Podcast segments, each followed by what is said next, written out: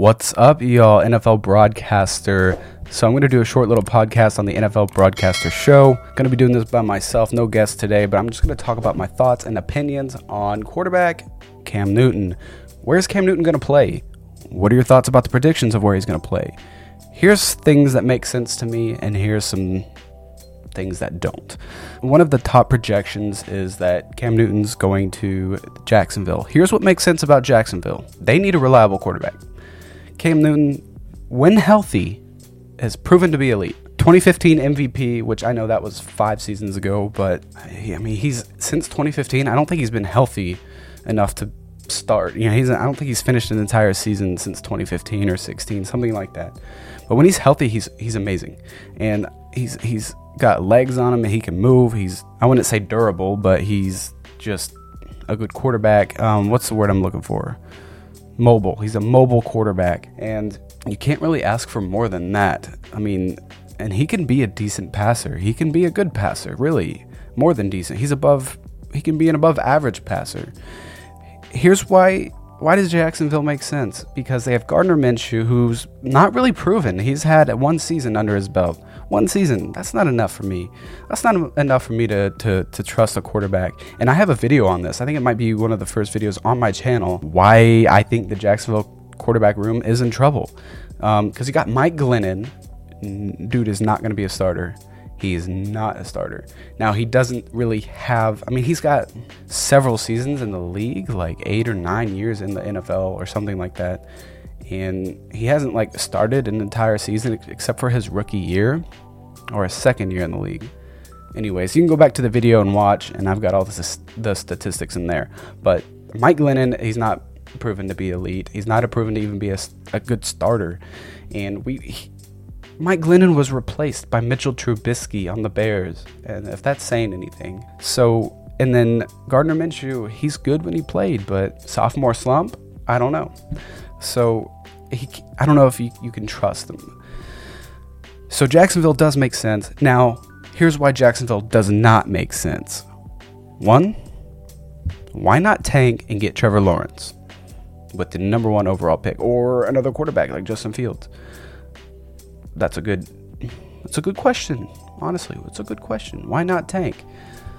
Uh, two, do they have the offensive line to protect Cam Newton? Is he going to be safer than he was in Carolina? I mean, I would have to look at the team on paper.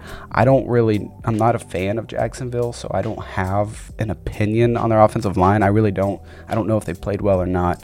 Um, I couldn't name you any starters from their offensive line. So, would Cam Newton fit in Jacksonville?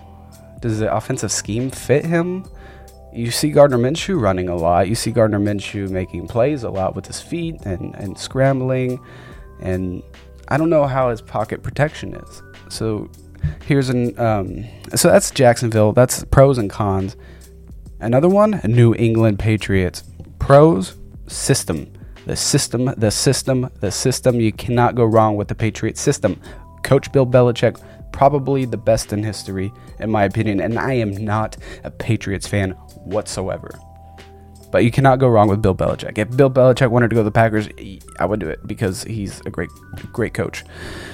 Anyways, regardless, Cam Newton, he'd find a way to succeed in New England.